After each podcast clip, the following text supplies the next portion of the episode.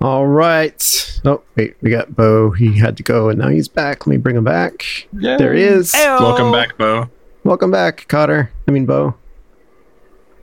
I'm aging myself there, even though I'm too young to have seen that show. what?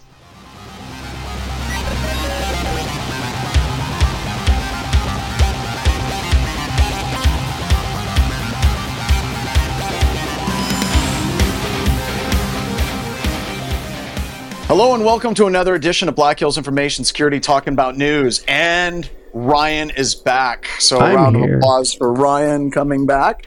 We missed you, sir.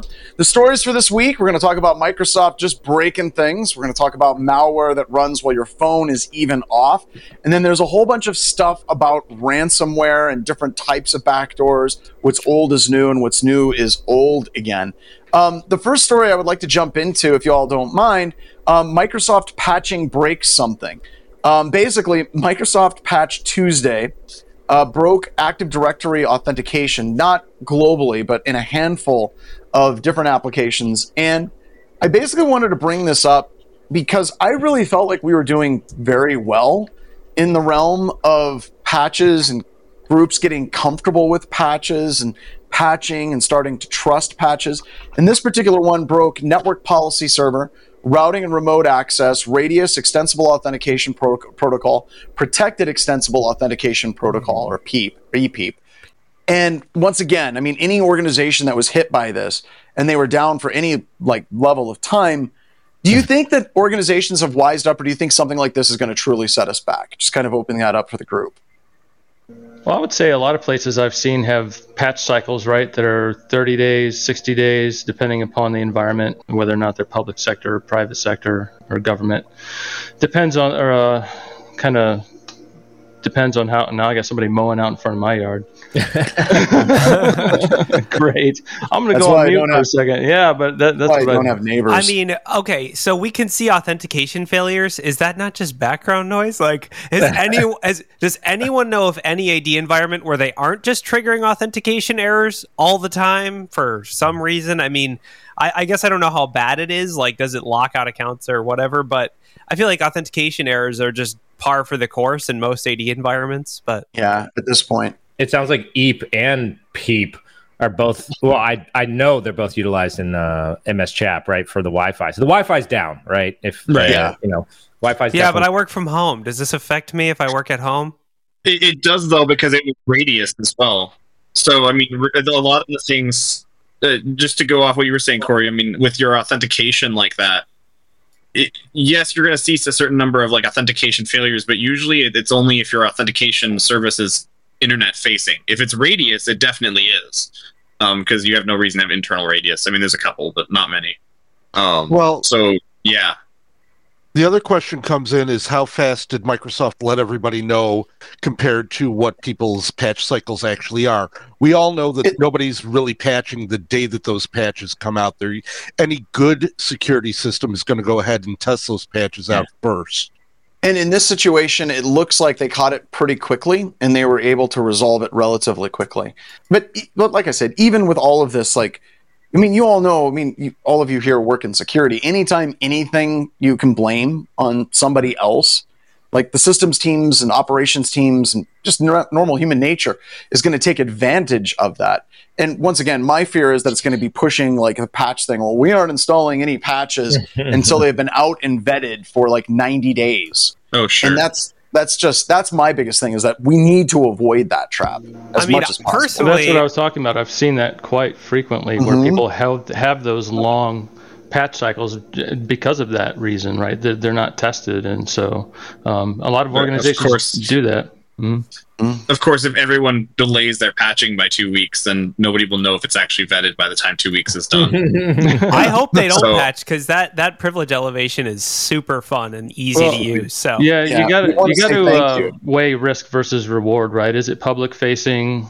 Is it internal only? Can you only get it from certain network segments? Uh, but something that affects Active Directory authentication like this, um, probably you want to get patched pretty quick. But then, you know, you're left in that this uh, this error, error, And I'm gonna- where you can't log I'm gonna in. be I'm going to be a bit contrarian. don't test patches. Just run them. and, and and I, I mean that. I mean that deep down in my heart. I'm not being facetious or anything because you don't.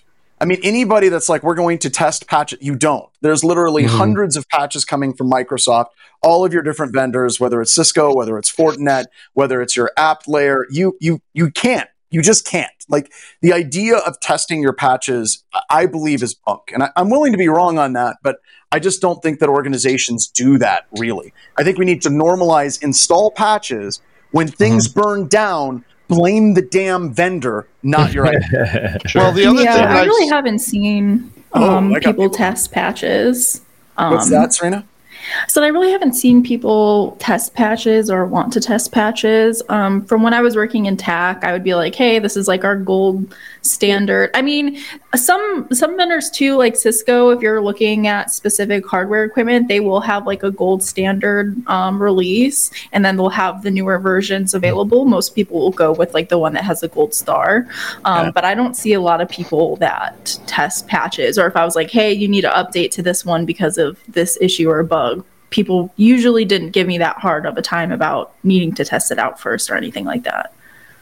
Yeah. And then we got Agile Dinosaur says some of us don't have the luxury of just let it break things. You're already doing that. I mean, I, I would be willing to push back Agile Dinosaur politely. Hit hey you. Um, you aren't you aren't testing everything. You are literally YOLOing your life in IT right now. All of us are, right? Microsoft installed like 150 patches on my Windows system. I didn't go through them. I don't want to go through them. I just want the damn things to work. Well, CISA said they were critical, John, so you need to install Yeah. them all. Yeah. you need to install them all. I also I do like I do like Serena's gold star thing. We just need to put gold stars next to them, and people are like, "These are good" because it reminds me of kindergarten. I Gold know that. star. I do like that. I want to install some gold star patches over like just normal ones. no no. Now on, I only install gold star. This is a Microsoft Gold levels patch. Well, we're going to need to know the mean time to fixing the fix Mm, at Microsoft. New Yeah. metric. Yeah, That's new going metrics. to take a minute. You know, Janeth uh, Janeth Kumar said, "How would you phrase don't test patches to business?" Example: moves passed on patching. Trust the gold. Uh, that's a good point because I, don't know if I can get in front of a board of directors and say, "We're just going to install shit and see what happens, folks." Well, it's for expediency, right? Which is actually that you could make an e- an argument that due to the time it takes to test patches, we are vulnerable for that time, and we should just send it and risk the breaking over being vulnerable for two weeks. Also, we have a red team coming up, and I don't want them to get that local privilege elevation. That, what gets people to move. We have a red The- the team. other thing- before they start. The That's other why they thing- push testing off. It's like we got to push off a couple of weeks. It's like why? Patch We Tuesday. haven't installed patches yet. the other thing that I've actually seen is people use rings. So you'll have your IT department and a couple of people, key people in special departments, get patches pushed out immediately, and then as they show that they're okay, it just continues to Yeah, them it- outward like that. it spreads like like a virus through the network. Pretty Uh, much. I would I I would also I mean- say that that that because of how patching works, when it breaks things, it breaks things in the extreme edge case that you probably weren't going to test anyway. So Yeah. on that that's- I one was gonna say server that not- Yeah. that one server that has exposed radius or that one oh we actually on wi-fi in the office of some random office that no one ever tests that's where it's going to break stuff not like everywhere yeah. I think mean, it's important to like evaluate and prioritize too. So if there's something that's like this is 100% affecting our environment with the way that we have things set up, then probably go ahead and do it right away. If there's a security release that you're like this doesn't really impact us, then maybe you wait a few days, but you should maybe evaluate on Tuesday when all those patches come out and then go up with a plan there either patch Yep. immediately or take the week or take 14 days. Just depending on your environment, because not everything's going to be applicable to you. Yep. And by the way, Shovel uh, Shovel Lee Joe just had a really cool article he shared. Um, we'll get that out to the to the to everybody.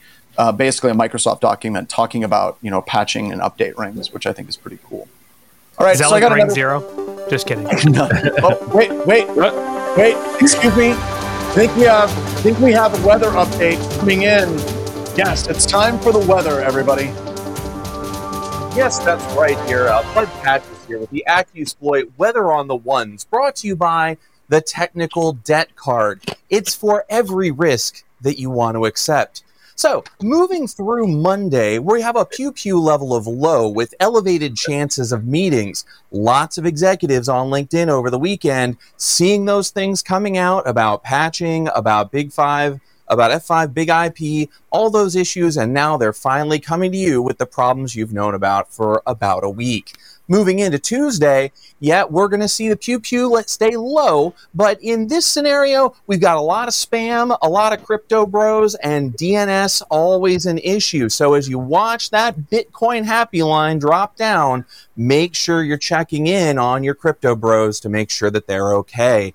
Moving into the middle of the week, the Pew Pew map is up a little to medium. And again, it's Patch Wednesday. Patch, patch, patch your systems.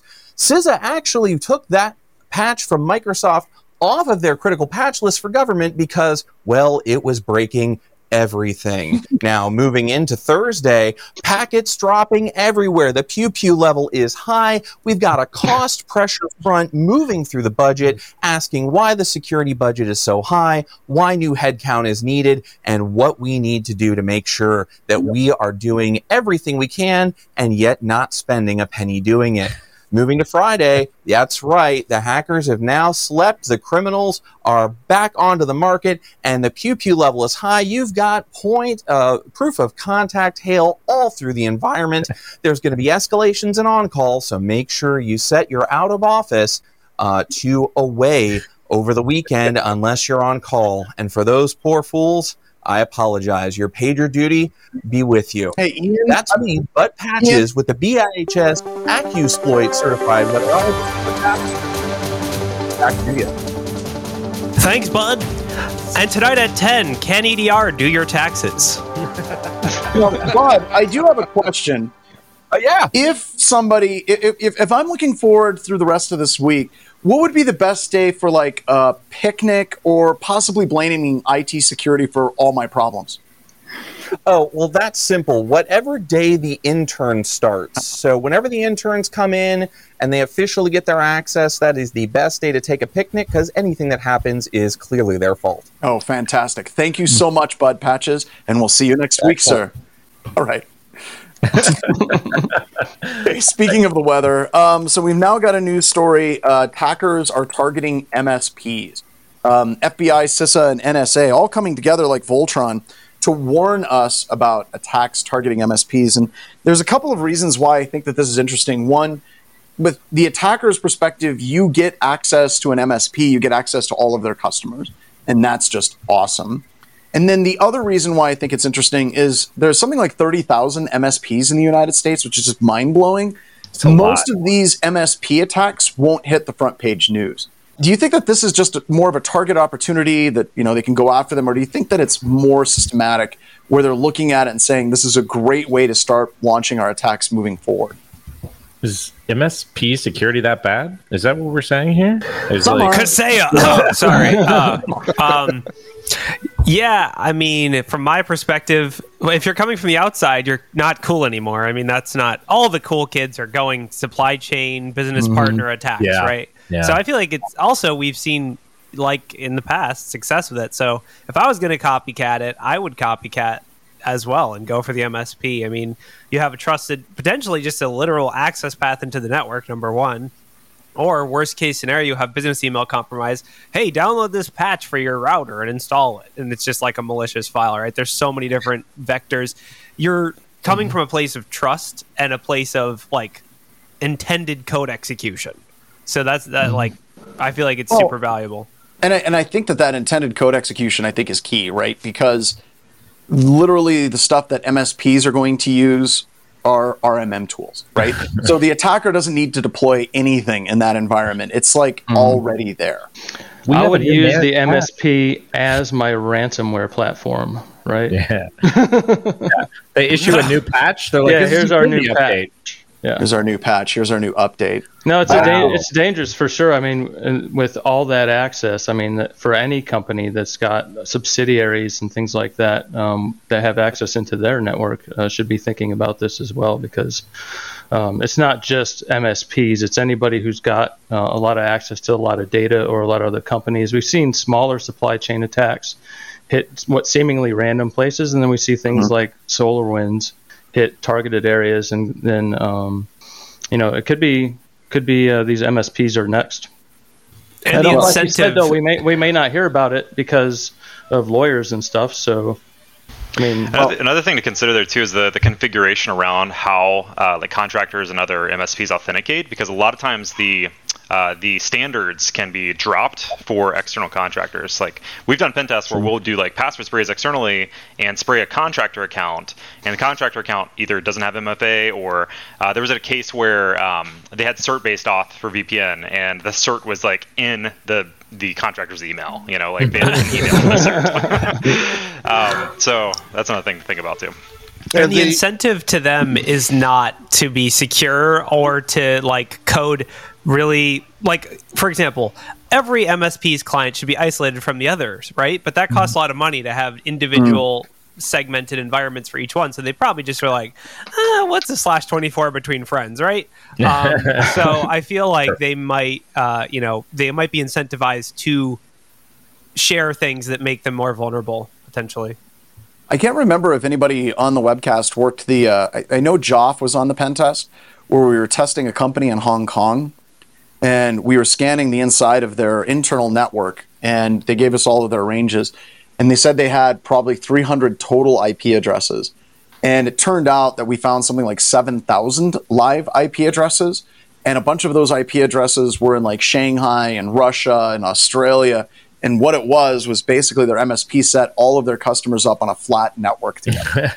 and the, the customer Perfect. asked us, they said, could you just exploit the systems and then let us know which ones are ours? Wow. wow. Tell me when you find us. Where's Waldo of MSPs? that was also the same customer, by the way, that uh, we were trying to get. We sent them a box for Nessus, and we asked them to give us the IP address. And um, they sent us this long thread that went back and forth between them and their MSP. And their MSP was like, "These guys don't know what they're doing." And then finally, we gave them the instructions step by step: power on the system, log into the system with the crash cart, enter this as the password for root, run ifconfig um, and give us the IP address or IP config. I can't remember if it was a Windows or a Linux host. And they came back and they're like, fine, here's the IP address 127.0.0.1. that was a nightmare. That, That, was, was, a nightmare. no place like home. What's that? Yeah, there's no place like home. As I know that there's somebody that's new to security that's like, what's 127.0.0.1? That's your local loopback interface. That's that you always have that. What other ones do we got? You guys have any stories that you want to pick on? I mean, I feel like we should have the ransomware section sponsored by the official ransomware region of Eastern Europe. Um, yeah, do we want to talk about uh, Conti? and- sponsored by Conti. hold on, hold on. Can we talk about the one um, that ransomware has gone down? Yeah, that's a good one. That's a positive one. Yeah, yeah. So this isn't all negative, some right? Well, I mean, it is trending with the Bitcoin price, Uh, right? Yeah, that's, it's, the ransomware slowed down because Bitcoin is down. No, ransomware has gone down because sanctions, supposedly, uh, well, sanctions aren't supposedly, but the, why it's gone down um, against Russia are making life harder for attackers, right? So, um, yeah, so the Ukraine war and all the sanctions that it's caused with Russia, and considering that the um, ransomware pretty much comes out of mainly the, um, you know, ransomware district of Eastern Europe, which is uh, Russia. Ransomware wait. Union Way to PC it. in Ransomville. It's just Ransomville. Ransom Um, that's where ransom comes from. So, you know, what do you guys think about this? I mean, ransomware is going down. Do you think it's just crypto, or is it really the war? No, I think it's just crypto. uh, I- attentions probably have been diverted. Yeah. I uh, that's what I think. I, I think I think Steve nailed it. I don't think it's so much the sanctions and they're they're locking everything down. I really think that the attention for Russian cyber um, attackers is on their own country right now. That's that's my And take. Although the we next saw- campaign, the next campaign is going to be like, pay us in Big Macs. We don't have McDonald's anymore. We, we saw uh, who was the ransomware group that got arrested in Russia and then released. Um, there's actually a large number of them. What there was one recently, a major one, and I'm wondering if they were then basically hired, right? Are they now diverting their attention to this other stuff in the war versus versus ransomware? This what? is how you get. This is how you get your job. You just got to pull enough ransomware heist. That's how they recruit. Yeah. That's how they recruit. Yeah. What is what I love what is about this, that is China? how quickly that went to a business discussion. Well, you see, we've got a lot of ransomware to get out, but uh, Mm-hmm. you know, we have got a lot of resources depleted. Can we outsource this? Can we bring in a contractor who can handle this while we're busy with the big project? Oh yeah, come you, on. you talk about Ian, you talk about you talk about uh, outsourcing it, and that's Mm-hmm. literally what China did. Like after Barack Obama went to China and said, "Y'all cut out your uh, cyber hacking," they literally just started outsourcing it to third parties to do it for them. So that's not outside of the realm of possibility. Hmm. Well, here's another question. How many of these groups were actually combined Ukrainians and Russians, and now they're not speaking to each other and working together? Oh. Well, that's Conti because Conti. That's how all their stuff leaked and all. You know, that was the. Mm-hmm. You know, Yeah. Yeah, That, that made me snort. I, I imagine this like office conflict where they're like, "I'm just not going to close your Jira ticket." Well, you're not getting your credits. yes, that's literally. If you go through the chats, that's actually what happened. I'm not paying you the commission we said we were going to pay you. Mm-mm. Can you imagine trying to be a manager of a team that was Russians and Ukrainians? Like, look, guys, I know times are tough right now, but we got to stay professional. you got to keep keep it together now. Keep it together. Dimitri We got literally quotas. bombed my family village. How can I let that go? We don't talk about it. We put it in the employee handbook. We don't talk about religion. we don't talk about sexuality. There's a we don't talk suggestion about who bombed who. This is a blameless workplace here. I'm So, sorry, Bo, since you're on, I've got to ask, like, you know, you've got to have a lot of people in your in your circle that know, you, know, you Steve, and Ralph are definitely in like the uh, crypto space. Do you have a ton of people that are like panicking right now? Because wasn't it Coinbase? I think they said if they go out of business, they're literally taking everyone. yeah, I mean, anytime anytime you have like crazy volatility and market prices, everyone's going to panic, right? Um, Like we actually we were talking about this last week on the CoinSec podcast about how like this is this is like I don't know like the eighth time or something or you know mm-hmm. tenth time that we've just watched like an epic crash happen, and it's it's kind of like we're numb to it at this point, and it sucks, but it's kind of how it goes right now, you know. I think it wasn't it like 2017 Bitcoin hit an all-time high of like 17,000 and Yep, then it 19, crashed down to like 3 Three, yep. like 3,000 So what's and so? Yeah, I was gonna say what's funny about that is like so it hit 19, then we started the first episode of the mm-hmm. CoinSec podcast like right after that, and, so you're like, like, the first like 10 episodes are all of it just crashing. It's great. Yeah. oh my god! There's one Yeah, episode and just me crying. The whole episode. I, I hate it. I hate it on both sides because, like, I have people whenever it's going crazy and it's super high, they're like, "Oh, can you tell me about you know cryptocurrency and how it works?" And I'm like pulling out pens. I'm like, "Boy, do I!" And I sit there and I try to talk about how blockchain works, and they're just like.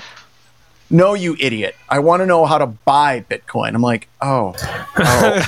Okay. tell them to buy. Tell them to buy US Terra or Terra USD. Oh And no, then- no, no, no, and no, then no. they start freaking out and they're like now it's like okay how the hell do i sell this for maximizing my profit i'm like i'm not your bitcoin investor i don't care Uh, Yeah, we had to we had to say basically that that. none of this is financial advice many times last episode. 'Cause Yeah. we telling people to buy Terra and Luna.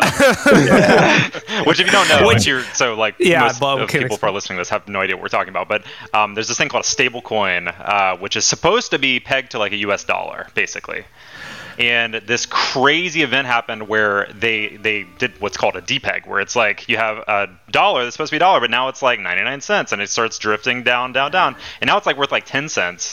And it's what's insane though is like it's supposed to be backed by um, this this entity that's supposed to like basically like provide that liquid that funding behind it to actually make it worth a dollar Yeah. and they they put in like three billion dollars of Bitcoin to try to back this, and it just immediately like disappeared. Now they have like 300 bitcoins left, which is like not even close. You know, It's, called an algorithmic stablecoin, which if that doesn't scare you, then you should be scared. uh, especially now that we've demonstrated that algorithms can break. Breaking news.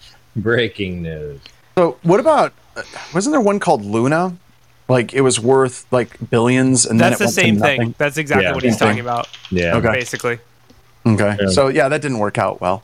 Um, I don't know. I- I, just think it's interesting to see that, but I do wonder if the crash in it going down has a lot to do with the like, are they actually pegged to ransomware? Like as ransomware mm-hmm. goes up, we're seeing cryptocurrency values be up higher. If they go down, because seriously, in financial markets, if you knock things off by ten to fifteen percent, you can cause a complete destabilization of a market. And I'm wondering if we're seeing like just even like a 10 or 15% dip in ransomware attacks is actually leading or contributing in a major way to Well, this crash. So, so the thing you have to understand is that not like at the end of the day, they're still cashing out to USD, right? Like they're they're probably tossing it through mixers. They're still cashing out. Like, all right, they wanted five million dollars, but they chose to use Bitcoin as a payment method uh, due to the ability to, you know, it's it's hard to track, right? Which it's still trackable.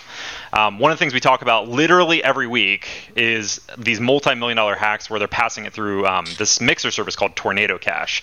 Um, and a mixer is essentially like a way to uh, throw thousands and thousands of different addresses at a single wallet, and they all kind of get tumbled around in, in this single wallet so that it's very hard to track. Like like a like a dryer at a laundromat. Yeah, yeah. the laundry mat No, John. See, it's it's, it's it's more like if you went to a concert and said, "Everyone take a bag of ten thousand dollars," and then at the end you just had everyone send you a Bitcoin transaction of ten thousand Oh, I was gonna say, dude, BHIS sucks at capitalism, and we give free dinners, steak dinners on like you know, and dinners on the USS Midway. We don't suck that bad at capitalism. Take your Three grab hundred and bag. fifty dollar ticket, we'll give you a ten thousand dollars in cash. You just got to share it and give it back. I Oh. will say some of the some of the ransomware groups might have a wee bit of a liquidity problem right now. like Yeah, they might they're strugg- holding. If yeah. you yeah, because I I I'm mean imagining them all on on Wall Street bets with options open back with Bitcoin, going. So I'm leaving the planet. I, I cannot do anything. Uh, But but before I forget, the whole thing about the the the bags of money. I have a friend who tells a story all the time where they said, yeah, when Bitcoin started to get popular, Domino's did a whole thing where it was like, oh, you can buy a pizza in Bitcoin, and uh, uh, yeah, he tells a story about buying a single pizza with 17 Bitcoin. yep. It's like the world's most ex- no. th- It was more. It might have been more yeah, than that, but ten thousand was the first Yeah. one. Yeah, It- 10,000, yeah. It was yeah, so it, would, excited. it might have not been- had been Domino's, but there is like the world's most expensive pizza, and the price changes a lot. And right now, it's looking like a pretty expensive pizza, but not like a Jeff Bezos pizza. Yeah, not, and Jeff Bezos. I don't even want to know what the toppings would be. Let's leave that up to our audience, folks. What do you think would be on the Jeff Bezos pizza?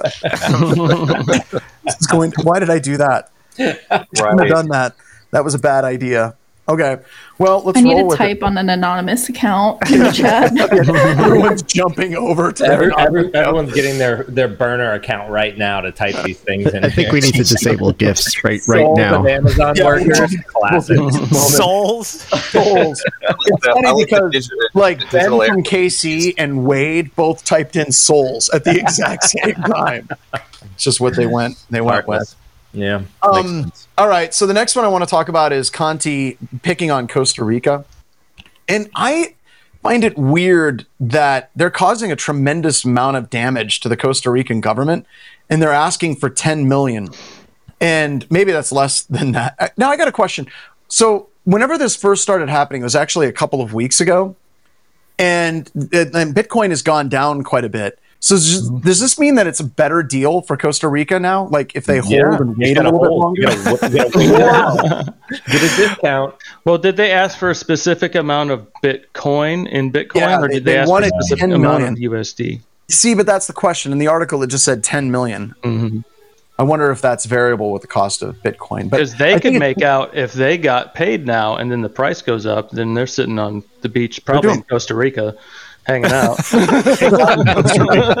Something tells me they will not be leaving the ransomware region of Eastern Europe anytime soon. yes, welcome to the ransomware resort here in Costa Rica. yeah, we actually ransomed a resort and they just decided to close up shop, so we bought it. like, I, I, I don't know. I, I think it's interesting. It doesn't seem that like that much money. I know that that seems Right. jaded, but for shutting down large sections of the government, it seems to me like paying it might be the best thing. Of course, I can kind of see Costa Ricans kind of being like, "F you." Um, we have no problem working this out on our own. you know, but we don't need the government anyway. yeah. We've been doing mean, fine for a in while. Costa Rica, I think they got rid of the military. I want to say in like the 50s or in the 60s or 70s, I think. They got rid of their standing military. They might just be pushing Costa Rica like one step further, you know, just getting rid of their government. And libertarians are all excited. They're like, oh my God, great. Country Oh, without but a no, the. National Me- Meteorological Institute is hit. So Bud Patches is probably over there pushing buttons, Oh. trying to get things turned back on. Yeah, Poor I mean, you'd have to. Bud. I can work with them, get them set up. There was one TikToker who was in the US who moved to Costa Rica and like he was super libertarian and all this stuff. I was like, you know, they have like socialized healthcare and stuff. there, right? Yeah, yeah. like, My, my Uh, favorite quote was libertarians are a lot like cats. They're absolutely convinced of their fierce independence and they, they hold in contempt and completely are oblivious of the system that supports them. if you haven't Yep. had a chance, there's an old like video, and it's just do a Google search for uh, what is it, Liberia? No, not Liberia. It's it's Libertarian Paradise. If you do a search for that, Oh, no. and it is hysterical. It's this couple going on a vacation, and they're like, "Wow, this is the nicest public beach I've ever been on." they're like, "Did you say public beach? You mean this is taxpayer funded?" and then they go like to Somalia. That was it. It's Somalia Libertarian Paradise, mm. and they're like, "The market's at work, and I now have cholera." so good. That's all I ever think of when that comes up. I've got to be careful. I, I, that might be getting a little bit too political. Maybe. I don't know. No, Move on. libertarians don't have a party, John. This is a two-party. I know. I know. And that's that's one of the things I love about them. They're adorable that way. So Gary Johnson or something. I don't know. He runs, he's run like every year for the last twenty years. I don't know. let's move on. Um, the next one I want to talk about is the BPF backdoor. Ooh. I don't know if you heard about this. The BPF backdoor. Now, Is BPF So little- like the thing when you use IP tables that you use to filter things, or is it yep, something? Berkeley packet filter, and Yeah. then you can also use eBPF, which allows you to do more things hooking into the kernel. Um, that's super duper cool. So the cool thing about this backdoor is that it doesn't listen on a port. Um, and one of the articles that I read about it, they were like this brand new technique where the backdoor doesn't communicate on any port. It basically rides as a parasite process on top of existing packets that come into the system. And they did a nice write up of it, but it is kind of cool, right? So if you take over a web server, what you do is you basically tag your uh, TCP packets. So there's a little bit of data at the front of the packet, or you can give them all the exact same IP ID because IP ID is not really used all that much because we don't have a lot of fragmentation happening um, on the internet. But there's a number of ways that you can tag your TCP IP packets. And if they come in with that tag, it throws it to the back door. The data goes into the back door. If it comes in and it doesn't have the tag, it forwards it on to the application. So, um, so I read this and people were talking about it, and you know there was some articles were like, "This is incredible. We've never seen anything like this."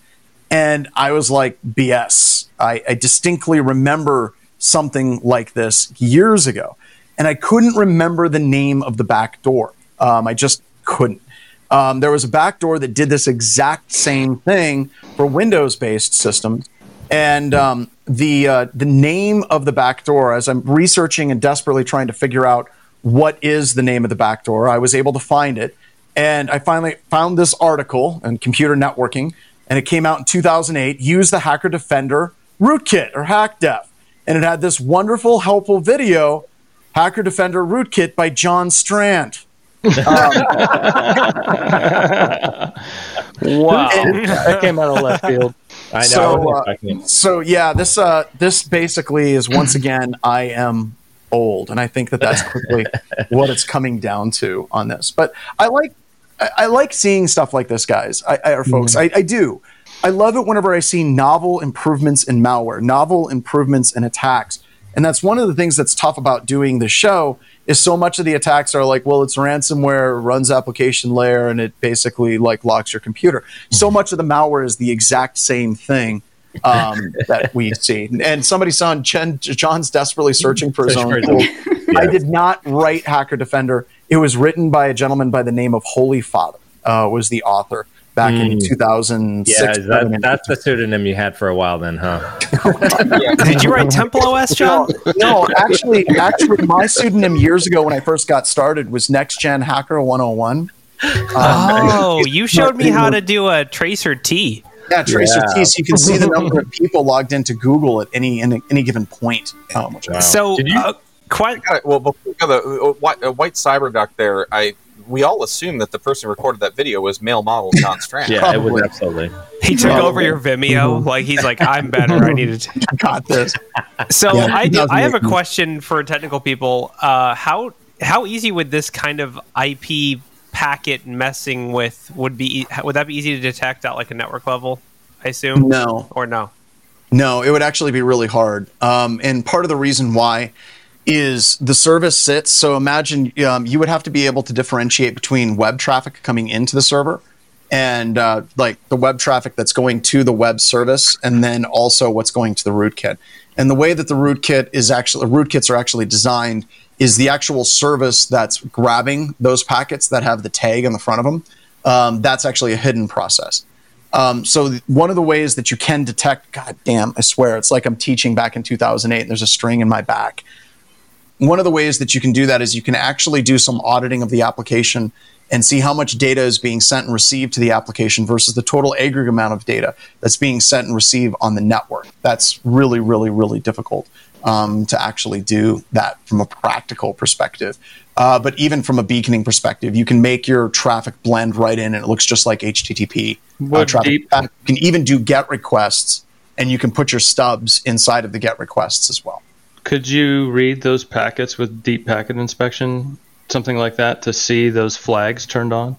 Yes, no, maybe so. One, you could if you have full TLS SSL interception, but then underneath it, you can still encode it even further, uh, much like we do with a lot of our backdoors. We'll use TLS, but then there'll be encryption underneath it. So that makes it somewhat difficult. The other thing that's difficult with these types of rootkits that you start getting into, um, like more advanced rootkits, is you don't know where that tag is actually going to be. Like, what is the thing that's going to trip it up?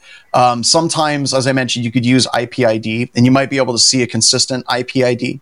Or you could use something since most operating systems are randomizing the IPIDs, randomizing. You can set it up so your backdoor only uses certain IPIDs that were based on certain prime numbers. Or you could alter the window size, um, or you can use TCP options. There's a wide variety of different ways that you can set this up because literally what you're doing is you're actually hooking into the TCP sockets on that system and you're hijacking them and you're having them watch for these flags and you can literally put them any place that you want them to go. The other thing that was interesting about this one though, talking about this specific backdoor, is they use DGA for you know using the backdoor uh, for communication going outbound. They were using your standard DNS tunneling. Um, so the subdomain or the host portion of a domain was randomized, and you would see a large number of like unique subdomains. And a tool that can detect that, by the way, is Ooh. Rita. I Um, you just had two of those questions on the old chat there. Yeah. Oh yeah, you, yeah, yeah. Bob. You can actually detect it with Rita on the DNS tab uh, in Rita as well. So So, fun fact: this backdoor has also been written for Solaris SPARC, which I think is kind of interesting. They were like, once again, Pretty old targeted. people, Yeah. old people, old dudes doing old dude stuff. Like, Yeah, I'm like, they can't fire me. I'm gonna always this- have access to this I'll network. always be around. I'm gonna rid of that patch it. I'm gonna patch it and install VI the second I get back in. So, John, I do have to ask though. Now, how many? uh, By show of hands, how many people, based on John's string in the back thing, want me to make uh, a Woody doll uh, that you pull with John's face? It's like I want you pull the string. as, as Yeah. soon as you guys can tell that I'm reading off of a slide from a decade ago, and I'm just like Yeah. going into it. What would be his catchphrase? Yeah. though? With my face, it's like, Someone's gonna be like, "There's there's a C two in my boot." Yeah, yeah, I like it. I'm I'm in. I, I think we can come up with some more catchphrases than that. Like yeah. Deep we packet make golf and then inspection. give them out Let me talk about cyber threat intelligence and how much I hate it. Um, so yeah, I woke up at 3:30 a.m. Wait, no, sorry. that, doesn't, happen that much, uh, although it happens way more than it should, to be honest. All right, any other stories y'all like? I mean, the college is straight up shutting down because they got Yeah, ransomware. I mean, they couldn't I take know- it anymore. I know, I know, it's probably like a long story, but it's just funny to be like, "Well, I'm done. Screw this." Like, Well, to- it, to act- it really was the ransomware was the last step in it all. Their Right. uh, Yeah. their enrollment and everything had been going down for years. I had a couple of friends back in the day that actually went to that college, and it's just been. It's a nice small college, but as things have shifted, they weren't agile enough to shift with stuff and keep people interested in going into them. Including Windows patches. Yep. Yes. Yeah. Yes. Yeah. Is this the one that tweeted out, "Oh my God, shut down your computer"? That's a good tweet, though. Is this Good them, or is, was Well that a different college? I think that's a different. That's a different Okay. one. That's a different different- college that got ransomware. So okay, should we buy the rights to this college? I think I think this is I think this is a perfect example BHIS of a University. university taking one for the team. Because when you have a large scale story, they're like, F it, we're just going out of business. You know that all the ransomware people in Ransomwareville, um, they're totally like, okay, stay away from universities. Maybe maybe they don't have as much money as we thought they did. Dude, I- I'm sorry. It says Oh. we've survived many difficult and challenging times. The economic crisis of 1887. Everyone remembers that one. A major campus fire in 1912. The Spanish flu, the Great Depression, World War II, 2008 global financial crisis. But this is different. Really? Just patch, dude. Just patch your systems. It's not that different. Well, obviously, they've been around a long time. They don't really understand computers too well. They're like, this is just like the War of 1812. No, but It- but in all seriousness, though, I, I did support one of my first like real big pants IT jobs was SunGard Higher Education, and and this is back before they changed names. But colleges and universities are notoriously difficult to secure, especially research schools, because you've got all the different colleges have their own grant money and budgets, and so they've all got their own shadow IT, their own this. It's not even shadow IT; it's grant money, and they all need to talk to all the other stuff All right. and you've got people actually studying in that field and also scientific machines in some cases that can only work on like uh, OS2 warp but it's a it's a million dollar electron microscope so we're going to keep OS2 warp it, it's it's terrible so I actually feel kind of bad for that school if they were struggling and, and mm. trying to get there and that was just All right. Devil's but the whole campus here. burned down in 1912 and they survived that. I mean, no, like, yes, I mean, don't get me wrong. Computers are higher ed is hard. BHIS has done a lot of higher ed, and it's always like, okay, here we go. Um, but, but I mean, they survived a major campus fire. Like, as much as ransomware is a big deal, like, it's not as big of a deal as like, hey, the dorm is on fire and there's people. Yeah. Like, I don't know. what was their financial situation at the Right. time? I, Yeah, I, I think sure. that they had a But- ransomware insurance policy and it, you know, maybe paid out. I don't know. Or maybe it a didn't. pessimist. I That's a I'm going point. with uh, one of the but but it goes back to that statement, right? I, I think that the big thing that we're taking issue is that statement. Here's a whole bunch of things that killed literally millions of people. but, this- ransomware. But ransomware is the thing that finally did us in, right? Um, right yeah it's got to be just an excuse it's it, uh, to me it feels like an excuse like it's like well you know we were kind of lazy you know we didn't really like do anything Back So- then, we weren't. We were more competent than we are today. So- By the way, Princess Marcia, Princess Marcia, we're talking about all those old things, and Princess Marcia said John Strand lived through all those things. Marcia. that is true that is true you are a vampire who's lived over 2000 The years Wait, did we- He's actually got slide decks from that war. Yeah. so. he's like he's like why the cyber implications of the economic crisis of They're 1887 Serena, they're called transparencies. Thank you very No, much. No, no, no. They were definitely etched in stone around that time. No, no, John used PowerPoint. You just stood on a stage and you went, "This is how we're going to do it. Yeah, That's how we're going to." PowerPoint. They also blamed COVID. So there you go. At least they blamed. Uh, you know what? They took the book and blamed everybody. There you go. Yeah. So, all right, all right. Any other stories? That that was a good one. Now that I'm feeling old, it's time for me to go take a nap. blame actually. ransomware i guess is the you know if, if you have a problem just go ahead and blame ransomware like Oh, Do we need to redo the song "Blame Canada"? Blame, Yeah. blame ransomware. Yeah. Can we talk about this one last one? So the Sure. uh, the Active Directory uh, privilege escalation. Oh, I- I haven't read this Certifried.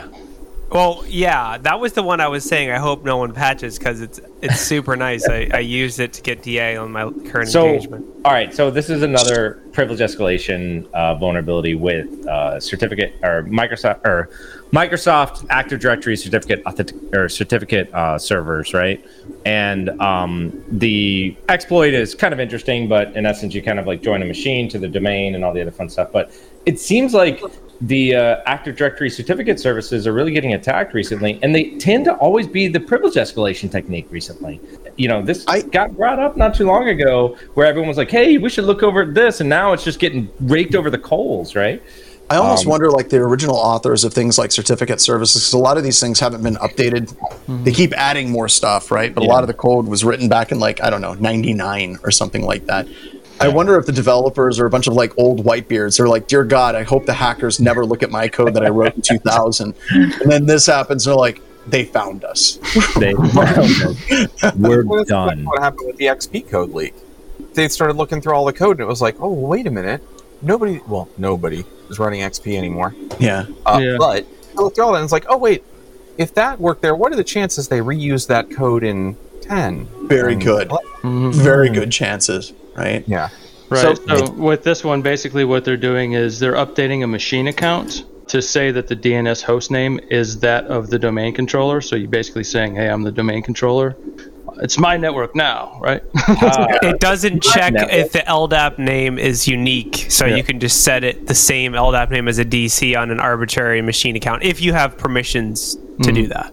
Yeah, you can do Yeah. that by either adding a computer account or um, updating one if you have system on it, right? It's my domain controller, and I want it now. So one thing about this, the one thing about this is that if you do patch this, but it's already been exploited, the certificate is still valid, Right. right? Mhm. Unless you roll it. So is this like a is this a brand new group policy preference where if Yeah, it's right. it- it's like a forever day?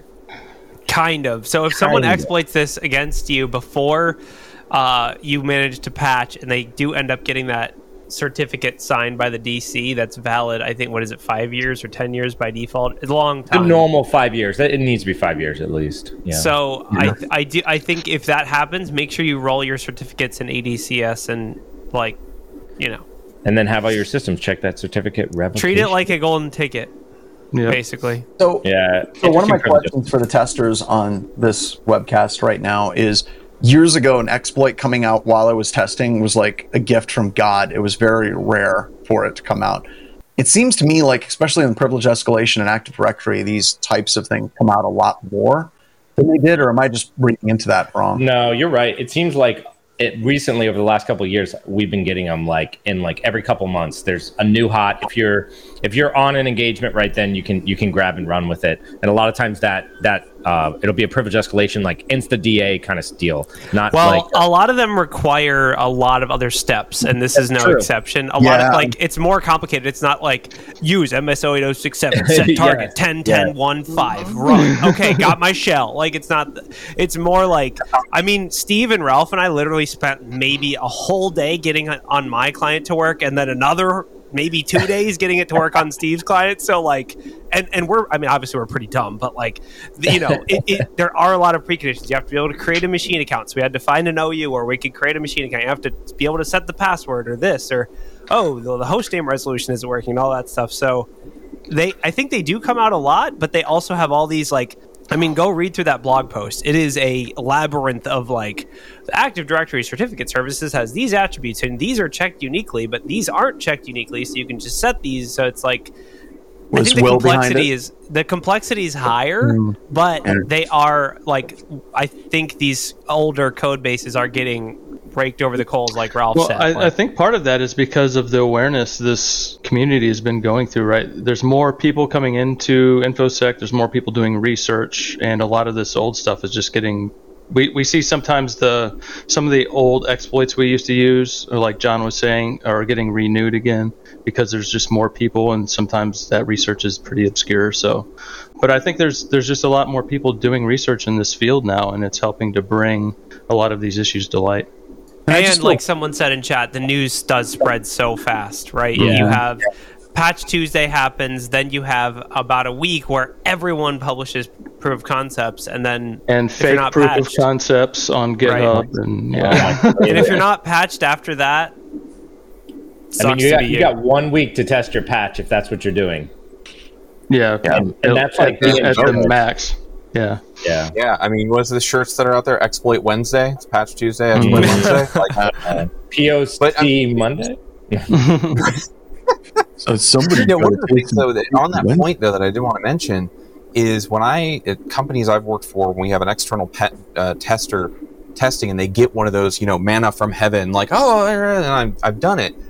I always come back with, yeah, that's cool, but what else did you find? And people go, no, no, no, like you need to patch this, and I go, yeah, but that came out yesterday, and inside of our own corporate policy, we have 30, 60, 90, 14 days, maybe 72 hours, what, whatever it is. And we might even have a critical vulnerability process going all the way back to what John said at the beginning, where we say the juice is worth the squeeze here. This is so bad that breaking the machine that makes money is better than dealing with the incident. So we're just going to do it.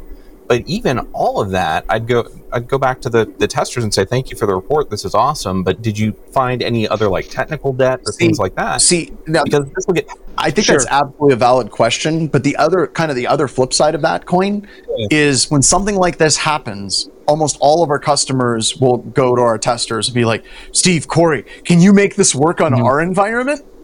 Right. Well, I think we have to, like we've talked about in the past, assume compromise. So Yep. if you're going to do that, you need to assume that somebody is ready to use this the day it comes out, right? Oh, agreed. so, um, but I I think it, it matters what kind of test we're doing. Uh, to, to depending upon how we're, how much coverage we get, right? A pen test versus a red team.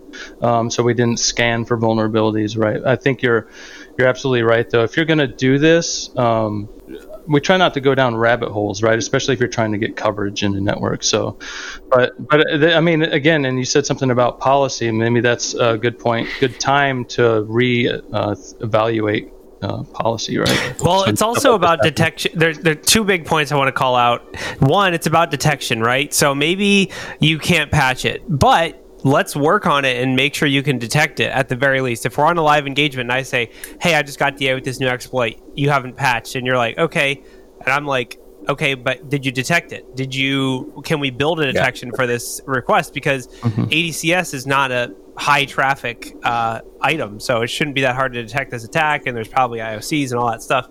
Number one, so that's number one. Number two is DA. I mean, okay, so I got privilege elevation. That's not the report. The report is what can I do with DA? Can I pivot into sensitive business units that are supposed to be isolated? Can I access sensitive data? Can I get into security products or learning? Can I like that for me as a tester is more information than or more valuable than like, oh, you got a, uh, yeah, we got DA. Okay, cool, peace. Like that to me is like a pointless pen test report. Like start with DA, and where do you go from there? That's what matters to me. But just two things I No, want to I- call out. Yeah, absolutely. And don't don't get me wrong. I wasn't trying to say that using exploits like that as they come out is wrong. Yeah, the attackers don't care that we've got a policy. I'm just saying that business, oh. it looks at a certain level of risk and mm-hmm. says we cannot deploy that quickly. So it's great that you found that, and we're definitely going to patch it. But you know, it, I, I like your point though, Corey. Is is really you pivot that to, and, and I do that as well. I say, well, what what what could you do with it? Because it doesn't matter if it was this exploit or you know the next ten. Doesn't matter. You know? Well, and So- in some of those cases, these things come out before the patches. So, okay, um, we found it. We verified that it's there. Let's go back and look at the logs or look at previous his- previous stuff in the history to see if this has been utilized before, right? So it's it's good. Yeah, it's absolutely good to test it and, like Corey said, pivot off on some detection. So. It should be detectable uh, e- immediately, even if it can't be patched. You should be able to detect it. Better to know you've been exploited than to not know. there were um, there were two stories here that I liked, and, and they don't need a ton of discussion. They can almost be like uh, pointed out, but the, the your soft mute button might not work. And you know, it's like go patch yourself. Everybody, go get a physical mute button. Do that. and then we are talking about the uh, the twenty the the money from the school, and yet the DoD was like, we accidentally paid twenty three million dollars. what happened? So I think they just don't like Zoom. They're just like, nah, we're out. Zoom. They, they played twenty three million dollars over Zoom. no, no. Where's that? Like, that would be pretty funny. The, the DoD's on a Zoom. They're like, oh, was that our bank account number? Oh, crap. Crap. Not that again. You owe us for some Stop doing that. rockets. So wait, John. One th- one more story we should cover, and you mentioned this at the beginning, was the uh, phones that are turned off thing. Oh yeah. So uh, with uh, iPhones, um, if there's still some power, even if they're turned off, a lot of their uh, near field communication is still enabled, and this actually makes sense. Like some people were talking about it as like, well, this just proves they're setting up dark back doors the government can gain access to. But the reality of the situation is, they want to make the phones detectable. Um, even when the phone is off, so you can do find my phone and still be able to find your phone even if it's off. Which is Um, awesome as a user because I lose my phone all the time. It dies, and if it gets stolen, I can you know have Ralph go get the guy. Yeah, there you go. Yeah, yeah. It's On- actually a bounty. Ra- Ralph the bounty hunter. on the uh, um, on the flip side, it turns out that the um, I think the chip that does that that keeps it going, you can actually load malware on that. Um, and we're coming up with a enclave chip? Is that is What's that the that? chip? That No, it's the Bluetooth. It's one of the chips that enables Bluetooth. It says. That, but it's Bluetooth, uh, Bluetooth Low Energy, and I can't remember what else. But they all share the same chip apparently Gotcha. um, for that communication.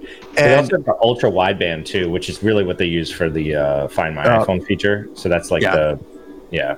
So this kind of leads me to kind of bring up we have a shirt that we're coming out with hopefully we'll have some mock-ups um, it's called malware finds a way and it's a it's a, uh jurassic park and uh, You mean from last week? Oh god. yeah that, that's actually corey you've got to see the mock-up it's You do look great. I don't know if I want to see it now. you don't want to see it, it- keep it a surprise because it's great it's great all right so let's wrap it up. Uh, thank you so much everybody for coming. We greatly appreciate it. As always as you say at the end of these videos one if you made it this far thank you. Um, we really appreciate it.